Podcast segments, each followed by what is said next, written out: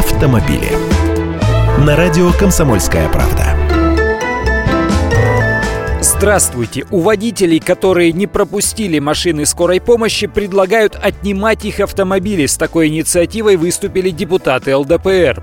Они пообещали, что займутся подготовкой соответствующих поправок для того, чтобы такие случаи жестко пресекать, а в отношении таких водителей принимать самые строгие меры – конфискацию транспортного средства как орудия совершения этого правонарушения, серьезный штраф и уголовное преследование за такие действия. Это слова заместителя руководителя руководителя фракции Ярослава Нилова.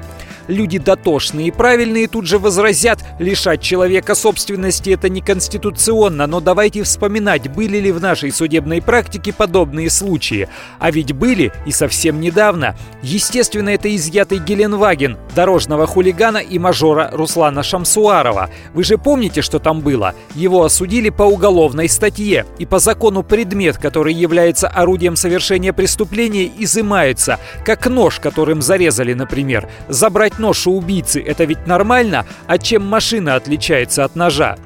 До этого в Новосибирске у девушки суд забрал машину. Она попалась пьяной за рулем, и ее лишили прав. Но потом она снова выпила и поехала. А за повторную пьянку у нас теперь уже грозит уголовная статья двести шестьдесят четыре точка один.